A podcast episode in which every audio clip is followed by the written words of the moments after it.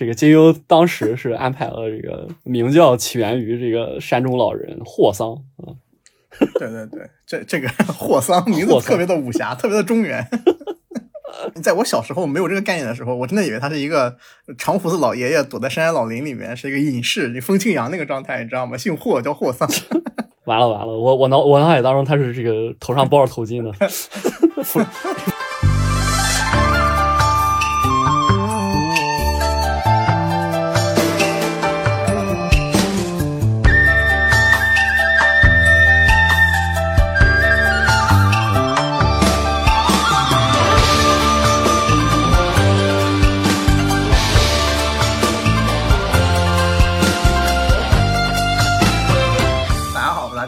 啊，大家好，我是闲人。啊，你好恶心啊！你这个声音，你这个一个月不录节目了，你你不要一副那个我从地里钻出来的样子，还雇佣一下那个声音。我是闲人，雇佣一下人，有这么明显吗？太明显了，我感觉让扭了一下。最近整天都在待在床上，我操！什么？你老是放假了，比较闲啊？我最近也比较嗜睡。祝大家就听众朋友们少量多次，睡眠愉快。什 么睡眠愉快啊？少食多餐啊，少量多次。这是一期这个临时起意的这个金庸节目，虽然叫临时起意，但实际上是叫嚣已久的这个 金庸节目。虽虽然叫嚣已久，但实际上真开始录的时候，反而不知道要录什么。对，这个节目肯定不只有一期啊。对对，你要是我一期聊完金庸，我觉得也是胡扯。这不符合我我台这个比较深又臭又长的特，又臭又长，自自诩深刻的这么一个 自诩深刻的这么一个定位啊，对，嗯，然后还从来不写台本的一个定位啊，对，主要是从来不写台本，台本，所以又臭又长啊。然后聊完之后呢，觉得自己好他妈深刻呀，爱耳一听，哎，什么东西都是。辛苦 A 老师，辛苦 A 老师，A 老师讲的好呀，A 老师讲的好。这个事情的起因应该是什么？哎，今天怎么聊你这个话题来着？啊，起因 A，我记得是因为那天晚上我们跟我跟黑老师聊这个金庸的《连续通通记》王晶那一版的时候，对，然后在你们大概录到二十分钟的时候，我入场了，说你突然入场了，我不知道你是谁，我也不知道没看，你知道吗？跟跟黑老师两个人这个连麦的时候声音听不太清楚，注意力要高度集中。所以说没有管，然后你就突然蹦出来，纠正了我那个错误，因为我确实记不清了关于那个，但我隐隐约约我光记得这个明教的那个设定啊，还设定设定错了。嗯，你你你你你说那些东西的时候，我脑海当中其实没有任何概念，因为我我也不太记得这个，直到你说出哈桑这两个字的时候，我突然，对我我就是我就越想，我说《降马多仪》好像是哈桑编的，我反应过来，我也反应过来，哈桑好像是伊斯兰。我作为一个月初。啊，对啊，我就突然我也，是不是刚才说错了什么东西？对 对对，然后突然就想起来，哦，就就对对对，哎呀，这个金庸当时是安排了这个明教起源于这个山中老人霍桑。对对对，这这个 霍桑名字特别的武侠，特别的中原。在我小时候没有这个概念的时候，我真的以为他是一个长胡子老爷爷躲在深山老林里面，是一个隐士，风清扬那个状态，你知道吗？姓霍，叫霍桑。完了完了，我我脑我脑海当中他是这个头上包着头巾的 弗弗雷曼人，应该是包着，应该是应该是应该是类似的形象吧。嗯嗯，然后邢老师为什么要偷偷躲到那个我们那个语音里面偷听呢？就是他特别想录这个金庸节目，他以为我们在录金庸作品节目，然后整个人就怒不可遏，杀进来杀进语音，当场要捉奸在捉奸在群，说你们居然背着我们聊这个节目，然后发现我们在聊这个王晶啊，哎呀，邢老师就不说话。没有没有，我看我看这个群里的动图，我就想，哎，什么低成本网剧？没想到果然是个低成本网剧，更没想到是《倚天屠龙记》。哇，卡卡斯非常豪华的低成本网剧，你知道吗？太恐怖了，这太可怕！我怀疑这帮人都不要钱。真的是，你看那个动图，他们做成那个奔驰车标在那转，我我就觉得是只有低成本网剧会会搞这种东西。就网大嘛，这确实是个网大，就很很有噱头吧，很利于网络传播。我没感觉怎么传播，真的，我都看不到任何人在聊这个东西。没有啊，我看的人还很多。我看了很多群里都在发这个图，然后都在吐槽这个东西什么什么什么什么。都在吐槽吗？啊，对啊，这这这个本质跟我我们之前讲的那个两那个寒蝉的那个那个操作是一样的。两个人战到大道都磨灭了。对呀。嗯，我前两天看范式那个视频，他还说什么七月最强，留给我印象最深刻的作品是，然后放了那个 那个 cut，那必须，这肯定是也是全年留给我最印象最深刻的，好吧？最深的东西，最深刻的不是那个之前那个那个你深夜准备去看这个两个美少女贴贴的故事，然后打开了那个第几集，然后 半小时之后，整个在群里面，这个详详详情请看之前的寒山节目，寒山节目啊。扯远了，我们这不是聊安妮美节目，我们在聊的是这个武侠安妮美，不是武侠节目。我后来想了一个题目，是这个比较文学，比较这个张无忌、阿拉君和这个北原春熙 啊，这个这算是比较著名的这个几个亚萨系，就是非常出名的这个两女争一男，然后一方提前出手的故事。对对，这倒是，但是其实，在金庸笔下，两女争一男的这个桥段可太多了，那真是。而且实际上来说，这个倚天都不是二女争一男了啊，他实际上是这个运动员依次入场啊，然后中间因为犯规、尿检之类的奇怪的事情被 被被扛出去了，最后剩下两个人。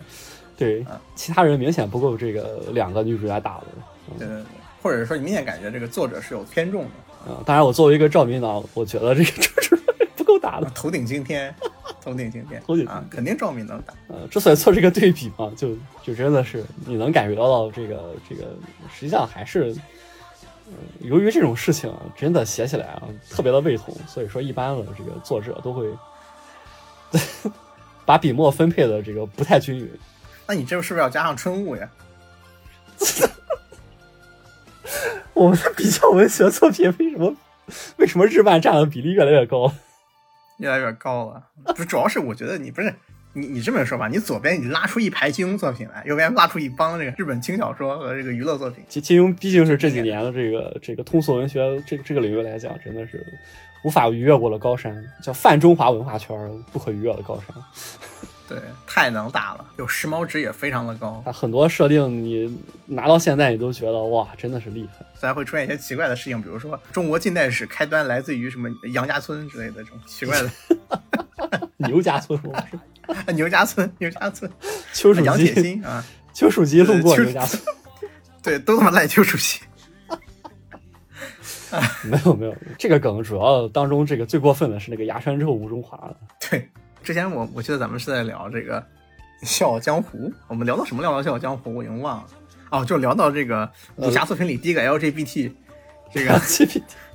LGBT 东方不败啊。就是如果说这个金庸比男主底下谁最具有争议，如果我们排个表的话，那么站在最高位的争议的表应该就是令狐冲、陈家洛，还有这个张无忌。张无忌，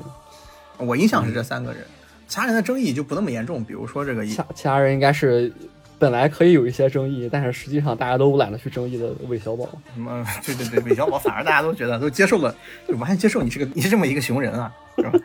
由于他这个广泛出名的时候的这个《射雕》这几部，像天龙啊这些这些作品，你能感觉到他写写主角还是想要写的很正，对，想写非常正派的主角的。然后相对而言呢，这三个主角就没有这么正。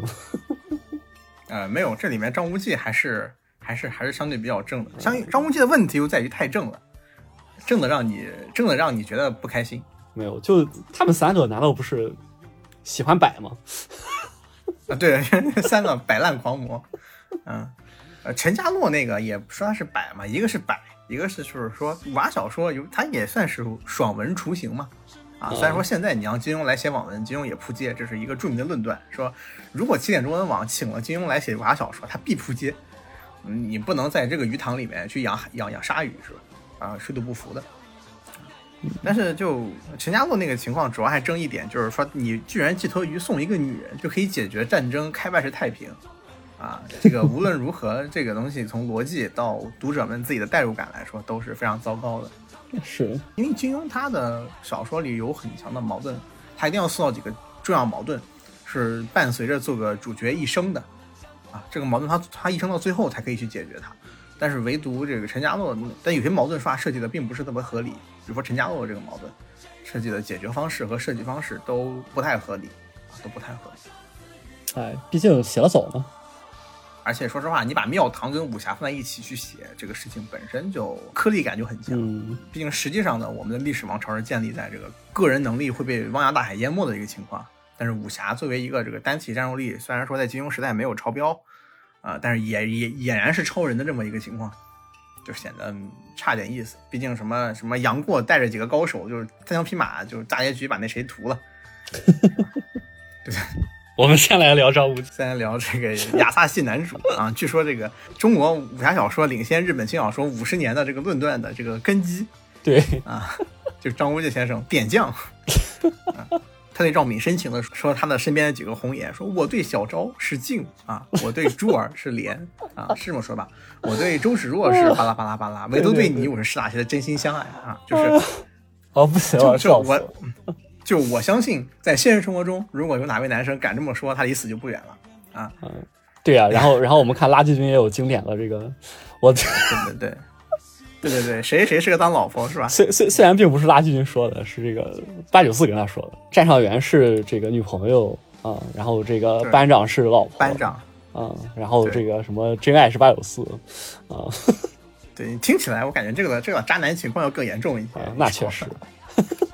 那毕竟一个是这个跟别人打趣的时候说的，一个是这个呃认真想要挽回感情的时候说的，嗯，也没有，当时是在挽回也不是挽回，不是在挽回，点评感情就，是在在在在表达心意，嗯就是渣男渣的很坦诚。对啊就是因为读者我们也知道，他们也知道，你出江湖这三四年，这一两年，你就是身边就有这么几个人走到你心里，你就为他们做了什么事情，你就是愿意为他们而去死，你你不把他们讲清楚为什么愿意，你也是在骗赵敏，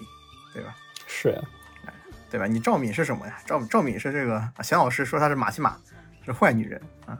我什么时候说她是马奇马了？啊！你不是应该说坏女人吗？哦，好像确实是，没有没有，我只是针对一下你们对赵敏的这个形象的这个理解。赵敏是一个有点极端自信的一个人啊，而且非常聪明。你看他这个跟他跟马奇马的这个相似度，其实也蛮高的嘛。其实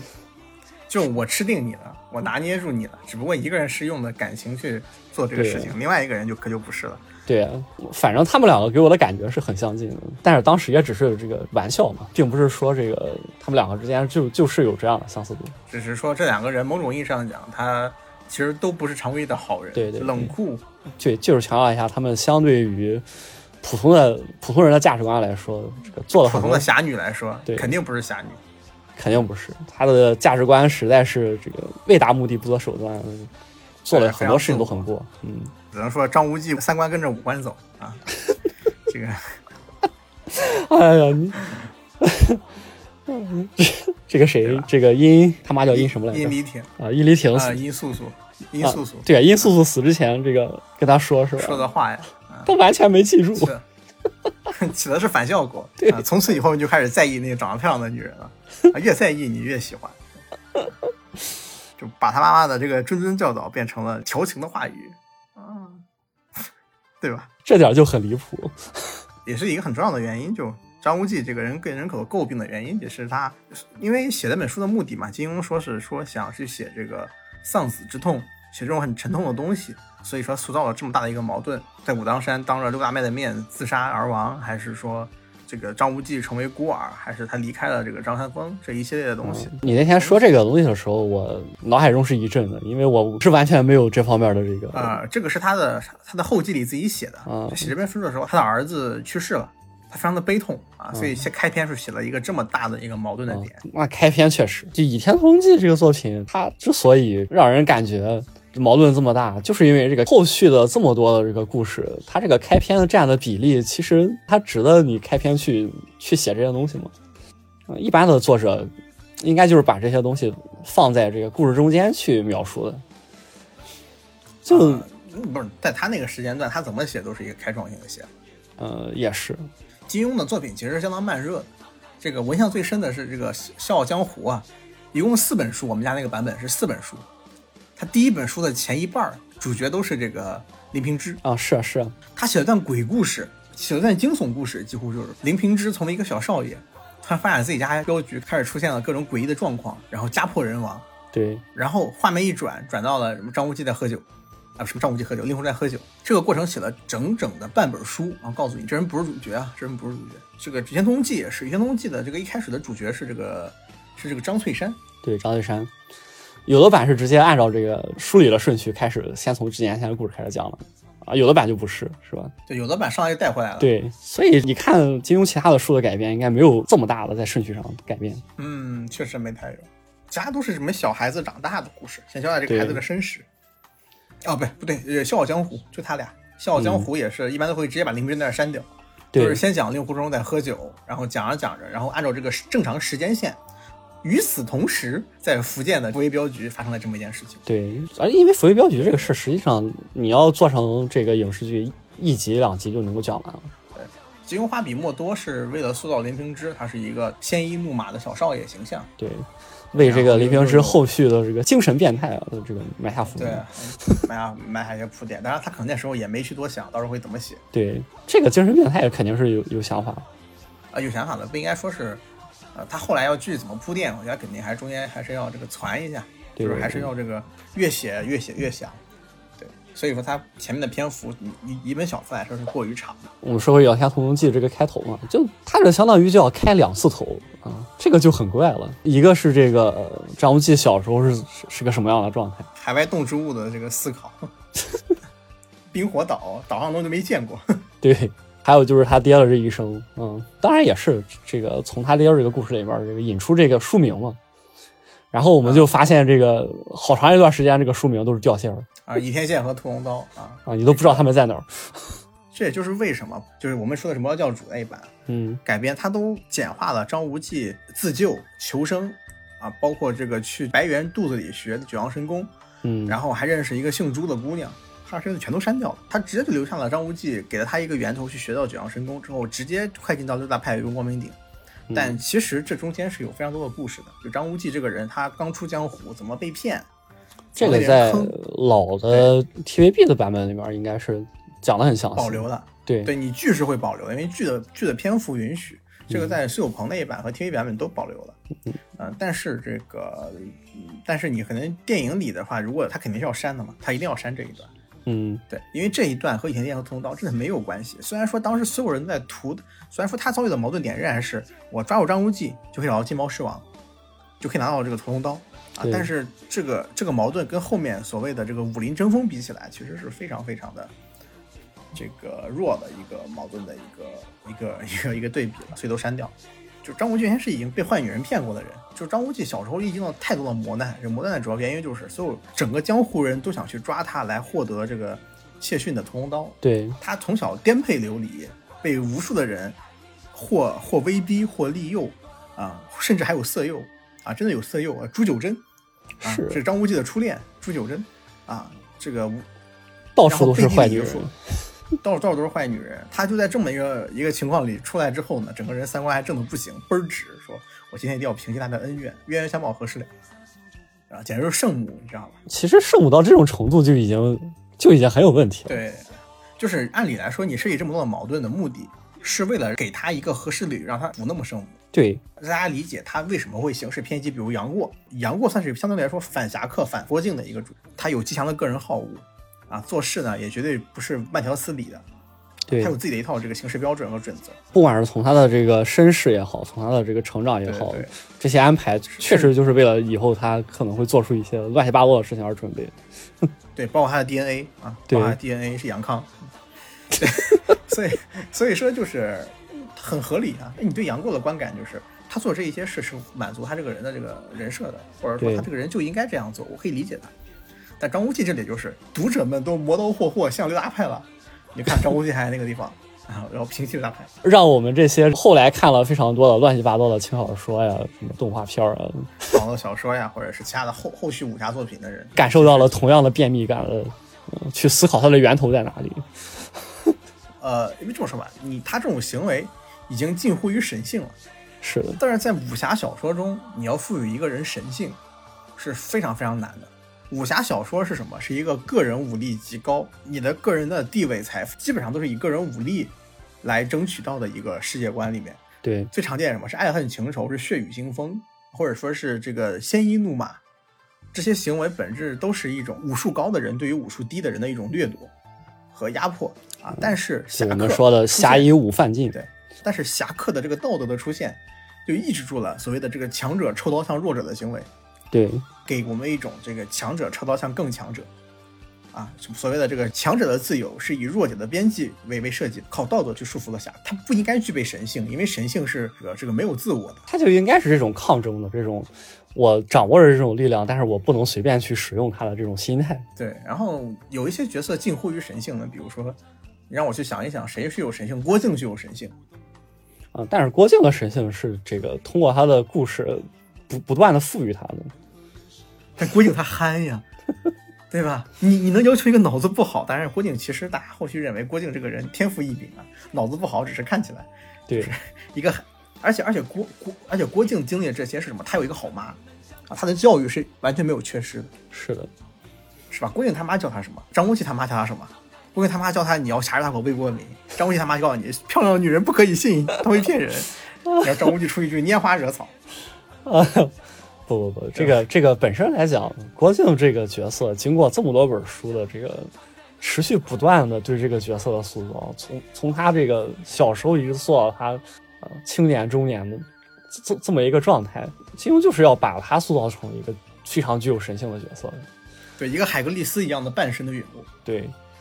他他就是要通过这个角色来在这个襄阳这个死守襄阳，对，就是要塑造这种东西来进行一种。一种标志性的一种道德，对，来去宣讲他的这个他他所说的这个侠之大国为民的这个想法。而张无忌的这个角色，你就完全感觉不出来为什么他需要这些神性。他明明不需要这些这个神性的，而且他的从小到大经历的事情也不允许他有神性。就这个角色反而导致了他在创作这个过程当中进入了一些你作为创作者写起来可能没什么感觉，但读者看起来就感觉特别难以共情的事。对，难以共情的事情。然后你像其他的作品里的那些具有神性或者说具有无私奉献精神的人，我们举几个例子吧。我人我这个人在武侠小说里我还喜欢点兵的，这个四大名捕里面的那个诸葛神侯，嗯，勉强吧，他算是一个为了天下苍生的人。但这个人他的这个行为是以他漫长的人生经历作为一个铺垫的，你也不需要代入他，所以你可以写这样一个人无私动机。嗯，另外一个人李寻欢啊，古龙笔下的这个李寻欢啊，李探花，嗯。李寻欢就极具争议，因为没有一个人会愿意把自己的老婆送给好兄弟。但是古龙那本书牛逼就在于李寻欢，人们喜欢的真的很喜欢，因为他是个圣人；但是不喜欢的人真的不喜欢，因为完全无法代入他，也面临这样的一个问题。所以说你在武侠中写一个神性的人是极其吃力不讨好的，所以往往会给一个具有神性的人赋予一些缺点，比如说这个人好酒。啊，比如说这个人，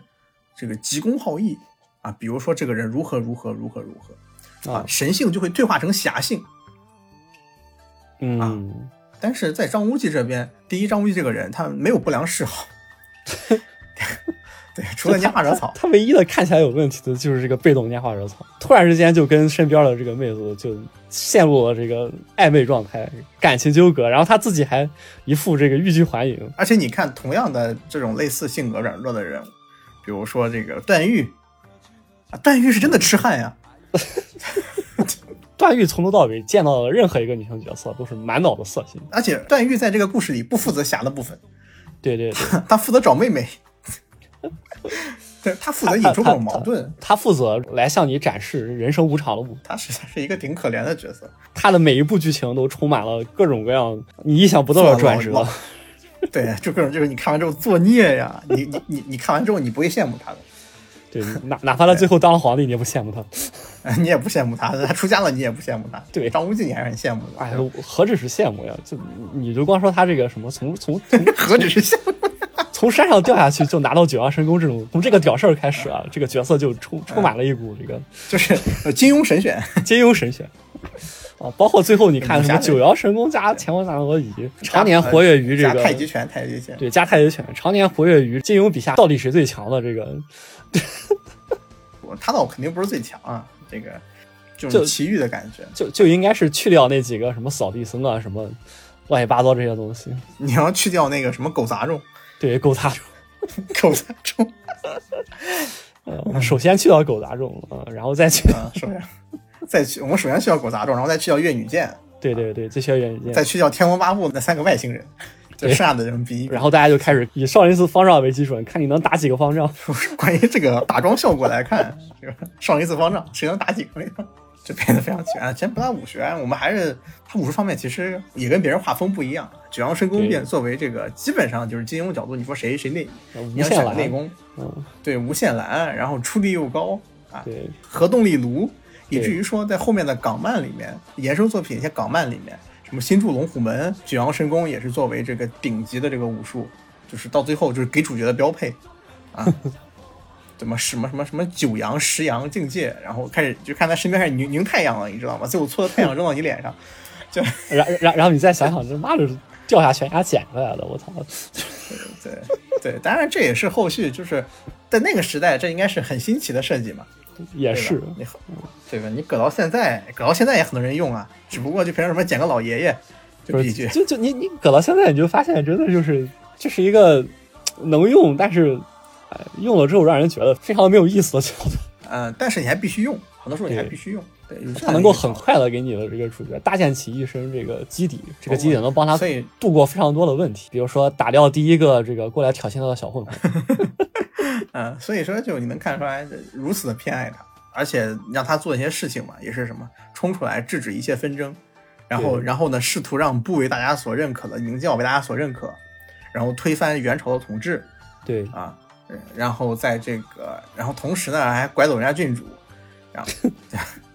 然后还跟总坛化干戈为玉帛，解决各种各样的矛盾，但他并不是一个好的领导者。因为所有的事情都不是出自于他自己想要去这么做，而是如果不这么做的话，他就会失去什么什么什么。对对对，这个东西就非常的让人不舒服。你感觉到他就一直没有开心过。对，你看他这个一开始学九阳神功是为了救命，对，学完九阳神功救命之后呢，是听说这个外大派围攻光明顶去看一下，看了之后呢，捡到了个小招啊，然后呢也为了求生学了乾坤大挪移，然后这里面就有很有意思的一个点，就张无忌学乾坤大挪移的时候呢，这个被这个隔壁呃，就他当时学到第七层。嗯，啊，发现学学不懂了。对，啊，他说有这么十几句话看不明白，然后张无忌就说那不练了吧，这个第六层第六层就可以就可以出去了。小昭就说公子为什么不练完它呢？那个张无忌就说大概就是老天给我我就练，老天不给我不练它啊，他没有任何竞争心的，对，他也不是个武痴，啊他这个武实在不开心，对，他就为了逃兵，他就是为了从这个密室里跑出去，对吧？然后跑出去了之后，又发现自己的外公在被人挡，被人挡，操，被这个武当几侠、武当七侠是吧？少了一个，被武当七侠这个车轮战，就是一般影视剧这里都会改编成这个武当七侠这个开团一起打他，其实不是，是武当七侠车轮战。虽然听起来好像也也很挫，就是第一个人说我来和你较量一下外功，然后被打爆了，然后我来给你较量一下剑法，对，啊，反正就是这个经典的对付邪魔外道啊，我们一没起上。有没有没有。没有没有，在那个武当那一派塑造是很正的，就是对其他都是围攻啊，只有武当那边说我们还算是亲家，但是这个大势所趋，我们难免一战，所以说我们这边一个一个和你打，只要我们输了，我们就不动手。然后殷天正一路无双到这个最后一个人，但是已经受伤了。然后这时候宋远桥跑出来说：“我给你金疮药，这是武当上的金疮药，我给你抹上药。”这个，然后大家都以为这是和好了，这是看来就不打了。然后，然后那个宋远桥这个给他抹完药之后，我们来打吧。OK，嗯这，个那段写的非常精彩，那段写的非常精彩，所以然后张无忌又不得不去化解这干部，因为他是血亲啊，两边都是他的血亲啊，一边是看他长大的这个叔叔伯伯，另外一边是他的这个外公。然后凭了这个知性之后呢，一群人跪着磕头说啊，上面说了你就是我们教主，封他为教主之后呢，然后他出门就发现了这个六大派遭到暗算的事情，你得查呀，对啊，你查碰到赵敏，碰上赵敏之后，你要发现都被拐走了，你要去救你的外公啊，你去救你的叔公啊，师叔公、师叔祖，对就是张是张三丰啊。救完张三丰之后呢，呃，哎，那你还得回去啊。你回去之后，你发现这个你得去大都会，什么大都会，你去大都，对，大多救人，大多救完人之后呢，反正你看他就一直是在不停的这个出于别人的理由在不停的奔波，呃他一点都不开心，所以他很早就萌生了退役，对，就是想摆，就是想摆。别人跟他说什么朱元璋这个人脑后有反骨啊，陈友谅这个人这个什么，他都哎呀算了算了，算了算了没没抓着现行，对，不管他不管他不管他。这是我刚才说的嘛，就刚才你也你也说这个要讨论这个，你不觉得令狐冲是一个道德都有问题的人？他肯定不是君子，他也、啊对肯定不是君子，但道德上也说不上多有问题。实际上就是因为令令狐冲他是一个面对着这个各种各样的事情，但是他自己有在努力的想办法去解决、去冲破这些东西。对，虽然解决不是很好，对，然后 解决不是很好，但是他是在努力的呃与自己的命运抗争的，你就会喜欢这样的角色。对他从不摆烂啊，唯一的摆烂方式就是喝酒。他做这些抗争的目的是为了以后摆烂。啊，对，是为了以后过一个这个什么你弹琴这个吹箫的这么一个对闲言生活。可他认真的去解决问题了，对他特别认真，是吧？啊，穿女装好像也穿过，好像 这个反正是各种事都他都去做过。更何况这个作为主角，他其实也没有特别多的外挂啊，虽然说有有非常牛逼的外挂啊，他整本书一半时间在生病，你知道吗？对，有一半时间在吐血，然后一开始还只是内伤，后面不要再喝了，内力全无，还要喝，然后这个吸星大法看起来很厉害，我操，吸过来，然后吸来吸一身副作用，对，一身副作用，过一会儿又没了，对，不是不是吸过来一身副作用，然后动不动就跟痛风了一样，浑身疼啊，然后就什么哪个穴位突突的跳，然后那个谁还被腰血，他他就他就很摆。你要挟我吧，我这个副作用发就发了吧，还是我他妈命都是白捡的，我怕你吗？哎，玩去吧，走。对，对，所以说就哪怕从这两个人功绩上来说，令狐冲十个令狐冲顶不过一个张无忌啊。但是这张无忌的行为他都是主观的，他有自己的这个这个怎么说呢？就是底层的这么一种准则，我坚守我的准则去做，哪怕我很矛盾很痛苦，哪怕小妹捅了我一刀，对吧？对吧？大家都有自己的准则，而且《笑傲江湖》要写的故事也跟《天龙记》不一样。对，所以他需要写这么一个角色啊。扯回来这个张无忌啊，啊，所以说张无忌这个角色给人观感并不好，太优柔寡断啊。我爷爷当时跟我说是觉得他优柔寡断，小时候我的脑海中印象就是只有优柔寡断的人才会才会有这么多女人喜欢啊。然后我也变得很优柔寡断，真的是他妈的少不读金庸啊啊！你也变得很优柔寡断，少不读金庸，老不读心理学，阿弥陀佛。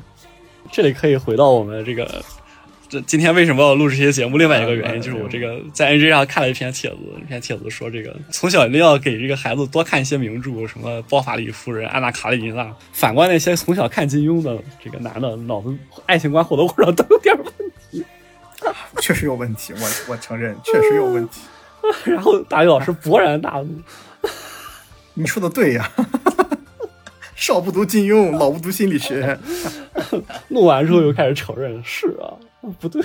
我没有，我没有，我没有暴怒啊！我确实是这个样子，就是金庸在描述一些事情，人们为了某种感情、某种信念或者是某种东西，啊，可以抛弃一切，这是一种特别童话的事情。这个啊，虽然说一些史书里也会有啊，比如说荆轲为了为了为了这个什么刺秦，武侠为了那个公子的上成人童话，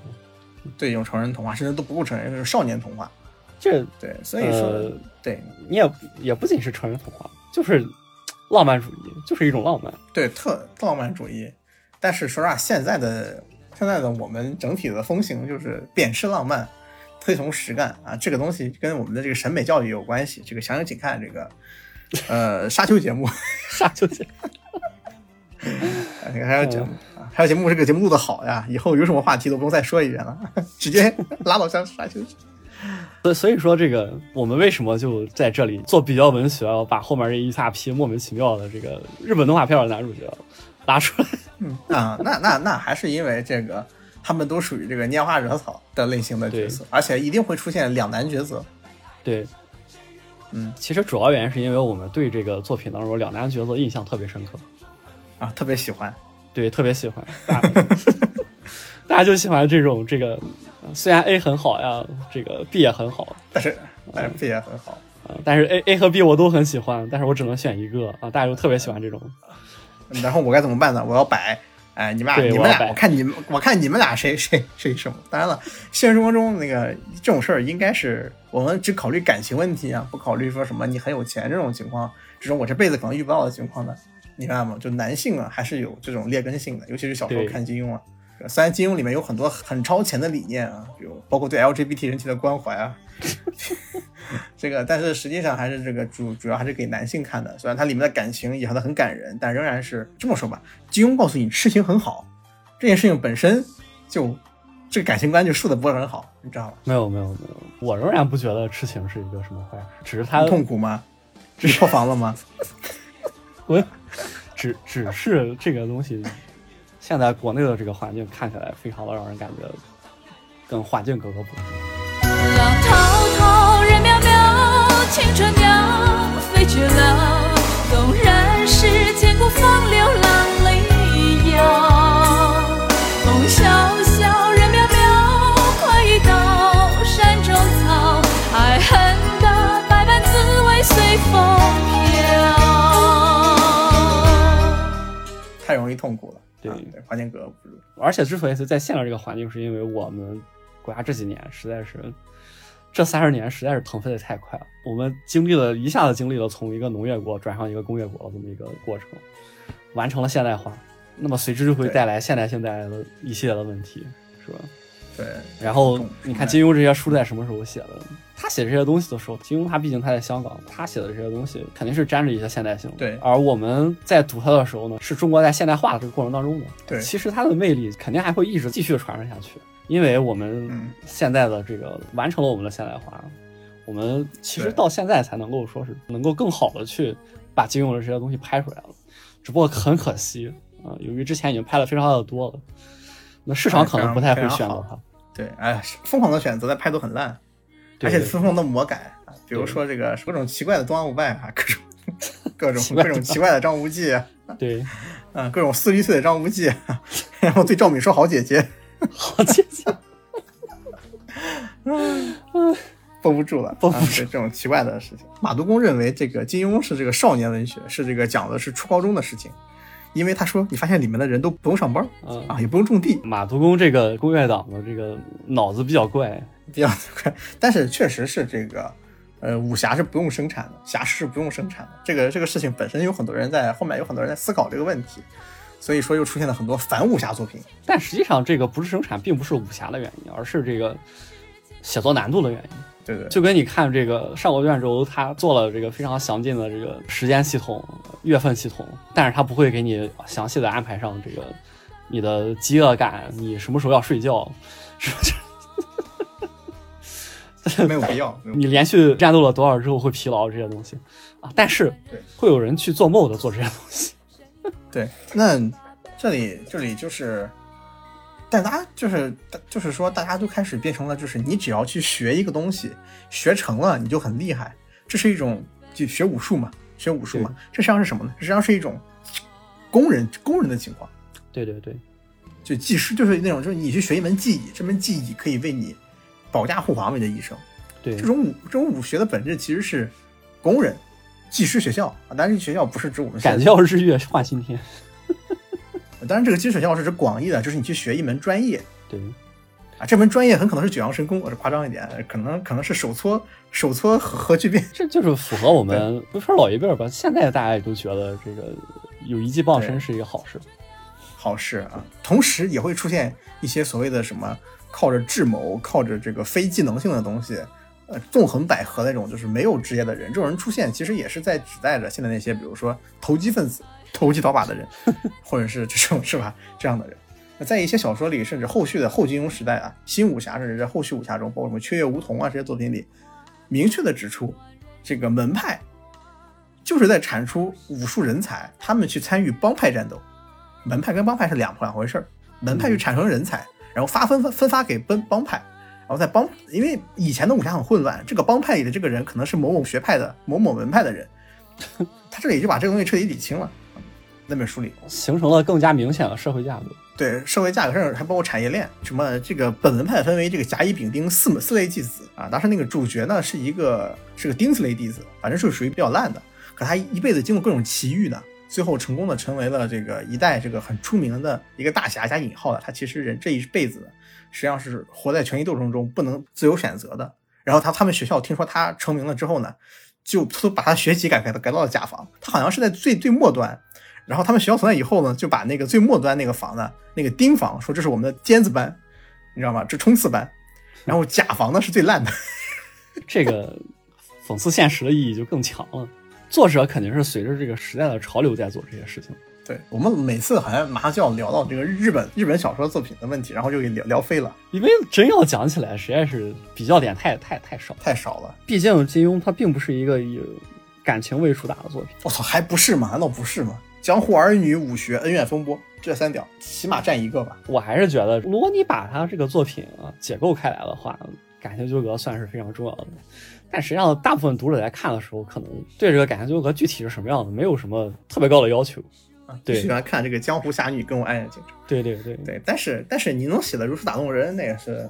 倒是很重要的一个点。因为他自己也是这么觉得，否则你不不可能说《鹿鼎记》里面最后这个感情线是这么安排的。工具人，对呀、就、嗯还有什么？是吧？啊所以说我并不觉得这个金庸觉得自己的这个作品当中，感情是有占着多大的比例、多多大的比重的。啊但我觉得《鹿鼎记》是他一个反类型作品。嗯，那你不管类型反类型，它的这些要素肯定是这个一致的嘛。啊，但是他最后的结局一定和这个感情有很大的关系，而看看具体作品吧。有些作品里会非常非常的重，比如说这个嗯，确实，杨过的《神雕侠侣》，因为这是他的这个故事的线索之一嘛。有些作品里就会轻一点，比如说这个，嗯，金蛇郎君的那那条戏，碧血剑嘛，它是必要元素，可它不是主要元素。对，所以说呢，你拿这个东西去跟这个主要元素是这个人物感情纠葛的这些作品去比，春雾，春雾不是主要元素，是感情纠葛呀。呃，没有春雾是是青春元素，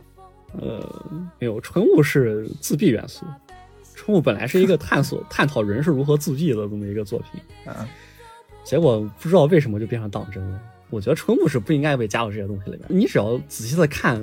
看前几集，嗯，哪怕你看完了这个前两本小说，你就明白团子没可能。而且春雾本质上不是二女争一男，就是团子没可能，包括它并不是一个二女争一男的故事，就两个人没有争这个过程。对对对，啊、就是他们他们虽然产生了矛盾，就是对于这个阿拉呃阿拉大老师的这个感情问题，春雾实际上是低配于这个白色相扑。而是看男主怎么选。对而白相部也好，阿义军也好，这个其实竞争性就会上来，对，双方是有矛盾，而这个而且双方感情很好呀，在这个春雾里面在这后面这三个里面都很好。嗯，也不是吧，但是好会伤害你，尤其是这个对对白相部。对对，但是唯独到了这个春雾里面，就是这种这个全员都非常亚萨系的情况下，所以说呢，也就是这个，也就是调侃一下，嗯，对，因为确实觉得这个，呃，金庸老爷子这领先业界四十年，对 五四五十年是没有问题的。知乎有个著名问题嘛，嗯，什么金庸里有哪些不为所知但看完之后十分动人的细节？呃高票回答郭襄和张三丰。张三丰，嗯，郭襄那个就不用说了嘛，这很很典型了，就是这个灭绝师太的老师叫风铃师太，对对吧？风铃是这个郭襄遇见杨过的时候，一见杨过误终身嘛。对，然后另外一边就是这个这个张三丰对于这个郭襄的这个思慕，张三丰作为线索人物，这个活这么多年，我感觉特别孤独的那种感觉。对，然后眼前还能想浮现起郭襄的样子，这是他，这是这个点。说起这个来，说个题外话呀，我认为比这个风铃的这个更让人打动的是是这个《雪山飞狐》和《飞狐外传》。我没记错的话，就是《飞狐外传》是后写的嘛，讲的是这个呃胡斐他在这个刚入江湖的时候。和这个袁子怡和程灵素两个人相认认识，以及后续经历的各种各样的事情啊。然后这个袁子怡被称为这个金庸笔下第一婊，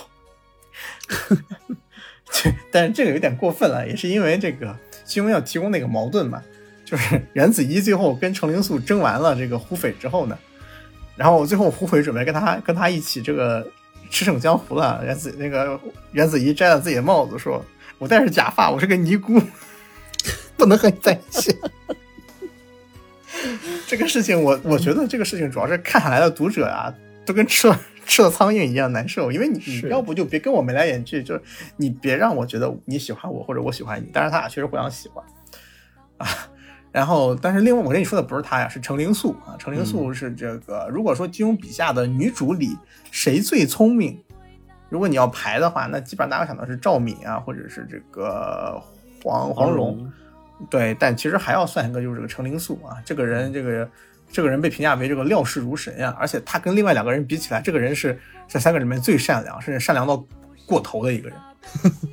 而且这个人长得不好看啊，他是贴了个人皮面具，我没记错，一开始是丑丑的，然后摘了面具之后也是丑丑的。主要是什么呢？说是他这个，说他是这个身段瘦小如幼女，我们觉得怪怪的。这个哈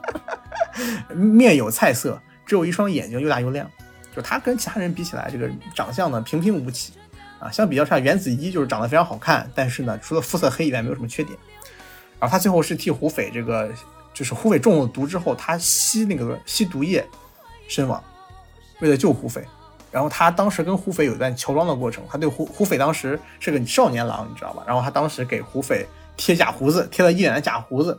然后对，然后对胡斐说：“你这样子倒生的格外俊俏。”就是夸胡斐大胡子好看。然后在这个《雪山飞狐》这一篇里面呢，《雪山飞狐》是一本特别具有这个实验性质的作品，全篇只有一个场景，就是密室，所有人依次上场。一开始每个人都是明明正派，不断的有很多人的线索聚起来，就像现在的狼人杀、剧本杀，或者是说那个悬疑话剧一样。到最后发现每个人身上都有一个秘密，就是说传出去会遗臭万年的秘密。嗯是这么一个作品。然后在这个作品里，这个胡斐一直在他们的话语中提到，在这个小说的过半的时候，胡斐第一次登场，苗人凤的女儿叫苗若兰吧。然后看到胡斐的时候，说胡斐这个一脸大胡子，长得非常的什么，就是你从这个时间上来说，因为当年程灵素夸他胡子好看，胡斐从此蓄起了长须，啊，这是我印象里特别打人的、打动人的一个一个故事。但是实际上呢，是先写的这个《雪山飞狐》，还有《飞 飞狐外传》，也就是说，这个在在在胡斐这个角色成立的时候，根本没有程灵素这些人，大胡子可能只是金庸的一个爱好啊。但是为了让这个爱好啊得以被大家所这个认同，后续就给他写了为什么留胡子的这么一个引子在里面。所以说，只能说是金庸真的牛逼啊，真的非常非常厉害。我刚才趁你这个说这个东西的时候，想了想，我发现呃我对这些东西其实没有反刍啊。没有反刍是什么鬼？我真的是对金庸笔下的这个感情线没有任何反，没有仔细思考过这些角色和角色之间为什么是这些感情。换句话说，就是我对感情线的关照程度不够。嗯，我就不一样了呀。所以说，少不读金庸啊，就是我的下场。这也是为什么我看那个 N J 那个帖子这么说的时候，我觉得非常不理解的原因，就是因为我并不觉得这个金庸的故事当中呢有哪些感情是能够打动我的。像你之前这个，我们在吐槽这个《笑傲江湖》的时候，我跟你说这个不如必要。不不不不不不，我跟你讲，不是打动的问题，是他告诉你这样做你就能成啊！我给你挨个捋一下啊，比较著名的啊，你就开始了啊。《倚天屠龙记》不是什么《神射射雕英雄传》中，郭靖几乎没有两难抉择，只有华筝，只有这个右迅染、青梅竹马和这个天降黄蓉两个人争。那华筝基本上不可能争得过了，这个比团子还要明显，是呀，对吧？对吧？我们还在想，那黄蓉是怎么跟郭靖那个在一起呢？就是你在他最需要帮助的时候帮助了他，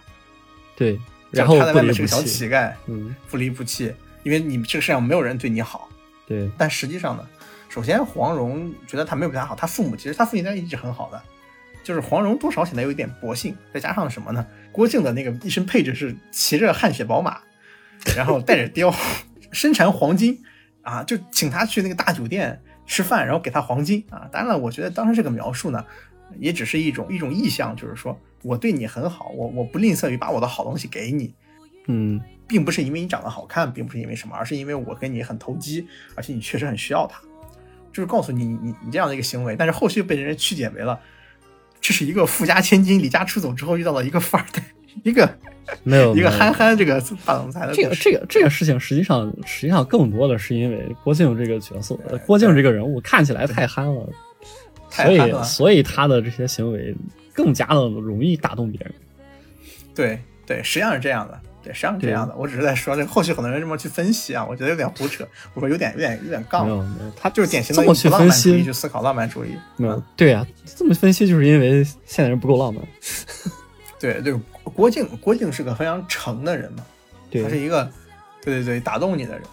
他就是说我我特别认真，是坦诚。所以说我到现在，如果我从郭靖那里学到什么了，就是坦诚嘛，对吧？啊，这样，坦诚。然后你看，我来看聊下这个，他我们说三部曲吧，第二部曲是这个《射雕英雄传》，呃，《神雕侠侣》，《神雕侠侣》。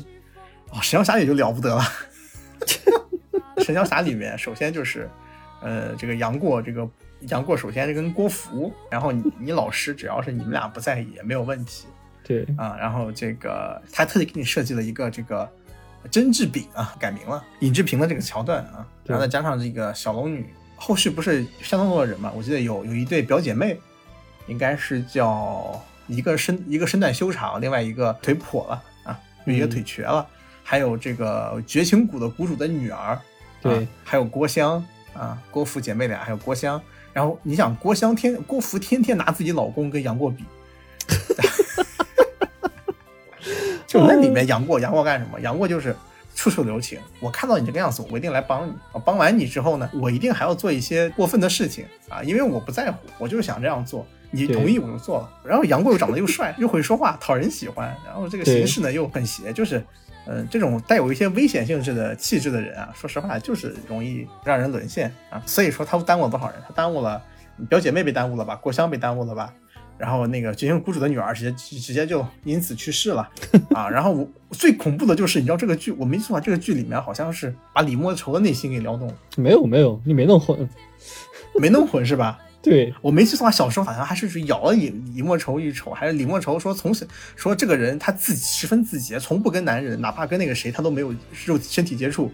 他此时一是一瞬间弄得面红耳赤，这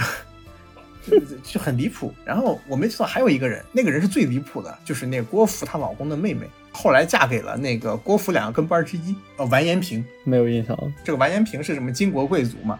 然后遇到了杨过，化解恩怨，最后最后嫁给了武修文。他是少数几个这个见了杨过之后没有误终身的人，你知道吧？呃杨杨过当时见到完颜平，说秋波流转，娇媚动人啊，不自禁想要抱他一抱，亲他一亲，但觉得这个事儿太荒唐了，咬出刀背，一张脸涨得通红。你说这他妈是人做出来吗？我看你漂亮可爱，我想亲亲你抱一抱，这很合理，这是让每个人内心的想法。你给那说郭靖会不会干？郭靖不会干，因为杨过是至情至性之人，你可以动心，你可以不做嘛，你不做是因为你在损害别人利益，你不可以做。之后他跟完颜平两个人相处嘛，然后当时完颜平说这个，呃，因为他身世不幸啊、说他盈盈眼波与小龙女极为相似，他就觉得他觉得完颜平的眼睛跟小龙女非常的像，啊，然后金庸说道，但他却没有想到，一个人心中哀伤，眼中自然有凄苦之意，天下之人莫不皆然。说他眼波与小龙小龙女相似，只是他自慰自欺的一个念头而已。就是说，他因为小龙女的临走的眼神跟完颜平一样，他看着完颜平的眼睛就吃了，然后幻想他穿的黑衣变为了白衣，把他的瓜子脸想成是小龙女清丽绝俗的容貌，痴痴的瞧着，脸上露出了乞求想念的爱怜柔柔情。嗯什么代餐？然后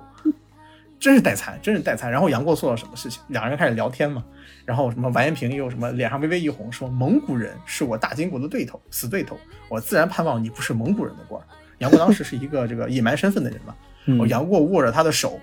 杨过握着他的手，你知道，握着他的温这种温软滑腻的手，大是心神不定，说道：“若是我做大金的官儿，你又会如何对我？”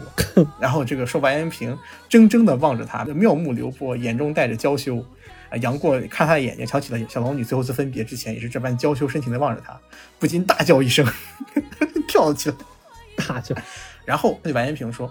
我能亲亲你的眼睛吗？只亲你的眼睛。”挠了挠头，金庸写的都是啥？然后完颜平同意了，然后真的让他去亲亲他的眼睛，然后两个人再没有做任何事情。哎然后后来呢，完颜平完颜平嫁给了武秀文，啊，我我我我只能说，真的是这个这个这个，一方面看的时候比较小啊，另一方面再次看的时候正当其时啊，也没有这些方面的这个想法。想法。对，对，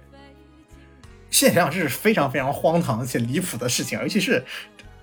其他几个人都没有跟杨过有过这么深入的接触，嗯，杨过对他们都是非常有礼貌的，除了嘴上很可能一个喊他媳妇儿，一个喊他傻蛋 啊，这种口花话以外，身体没有接触，只有对这个完颜品，这个真的是动手动脚，甚至还亲人家眼睛。最后完颜品嫁人了。哎呀，这个是真混蛋！我跟你说，这个才是我觉得说，如果看金庸对感情观造成大影响的，我觉得这算是一部作品。其中他在描述一个很动人的事情，他说的很感人。包括我，我那个时候我就对这一句话说：一个人心中哀伤，天下人莫不皆然，眼神都是一样的痛苦凄苦。我觉得这句话特别打动我。我想想，确实这个样子，然后一瞬间就能带入到这感情里，写的特别特别的好。我当时看那个帖子，我我读完了之后，这个我的第一反应是，这个他觉得金庸不靠谱的原因是因为金庸是一本男性向作品，啊，对，但其实不止男男性向作品，而是就而是这个他他是不会忠实的去记录这个女性是一个什么样子的。嗯，对它里面的女性都挺工具人的。对。然后我们这里再再提一部吧，就《笑傲江湖》，稍微提一下，以后还要我觉得可以单独录录一期《笑傲江湖》。《笑傲江湖》有个什么问题呢？《笑傲江湖》我之前说过，金庸先生啊，对，金庸先生录那个写《连通记》的时候，他是有丧子之痛的。嗯，那么他写这个，他写《笑傲江湖》图的什么呢？据说是因为他有一个一直追不上的女人 结婚了。就是金庸当时在追一个影星，然后那个影星呢，嗯，他帮他写剧本，但那个影星最后呢嫁给了别人，然后金庸一直追追不到，整个人非常痛苦。在那个痛苦的过程中呢，应该是从追的过程中就写了一本书，写的《笑傲江湖》。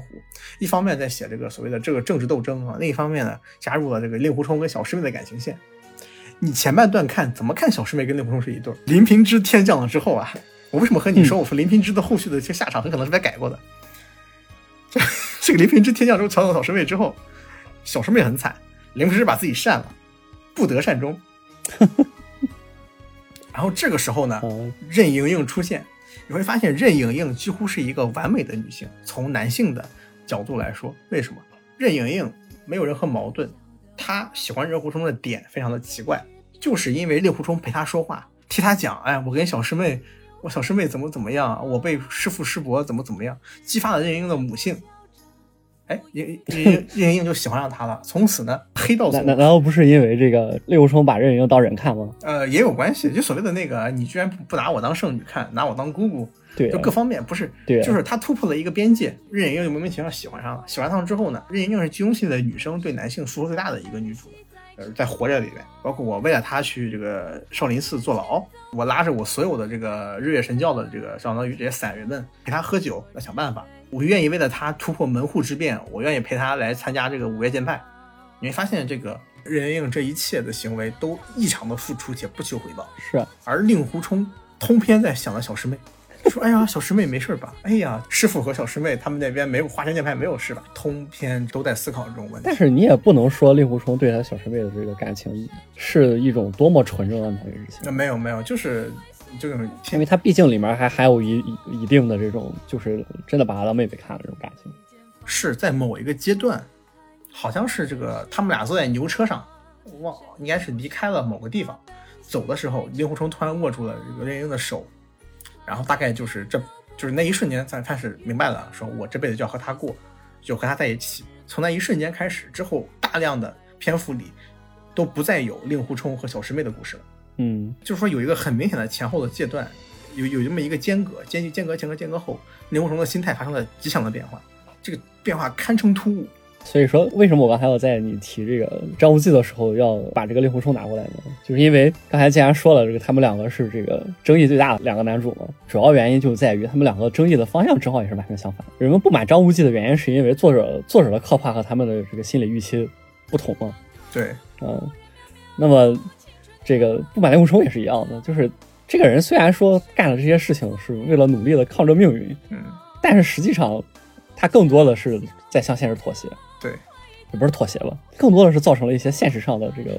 事情解决的不够好，嗯，嗯然后因为这个事情解决的不够好，大家就会对事情解决的不够好不满意。在张无忌那边呢，事情是解决的非常好的，但是他这个人 解决这些事情，你觉得他这个人很别扭。对令狐冲这边是你觉得他这个人是足够好的，但是这个啊这个人也结构不是很好。不是这个不是你去了解一个人，一个是看他怎么想，一个一个是看他看他看他怎么做。对令狐冲的问题主要是他他怎么做的这些事儿特别胡扯，对特别操蛋。你看这个人干了什么事情呢？他学成之后呢，干两件事情：第一是帮任我行夺日月神教，第二是帮岳岳不群当这个五岳剑派盟主。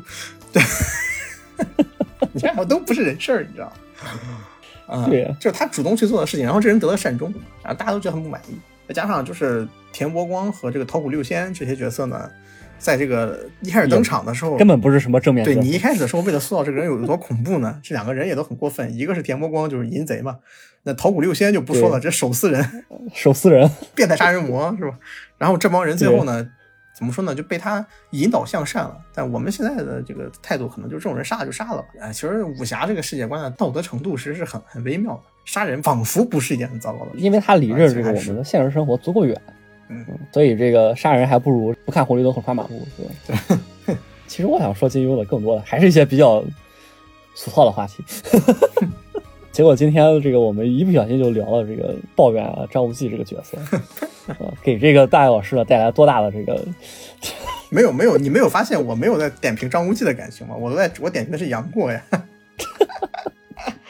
嗯我实际上还是更想去聊这个，呃，到底谁最强呀？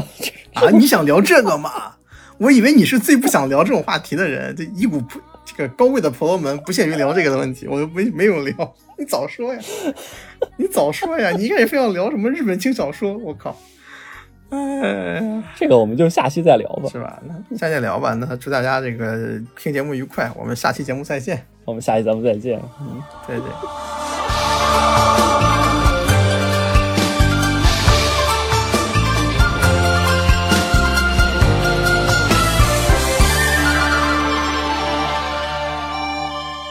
我们只考虑感情问题啊，不考虑说什么你很有钱这种情况，这种我这辈子可能遇不到的情况呢，这个其实遇不到的。这里这也说要删掉，其实我遇到过，然后下场非常的不好，大家千万不要写。想请见这个不知道什么时候放出的这个 情人节节目，情人节节目我没聊这一段，这段实在太过分了，没聊。你聊了啊？我聊了吗？完了，我操！别放了，别放了，A 老师，A 老师。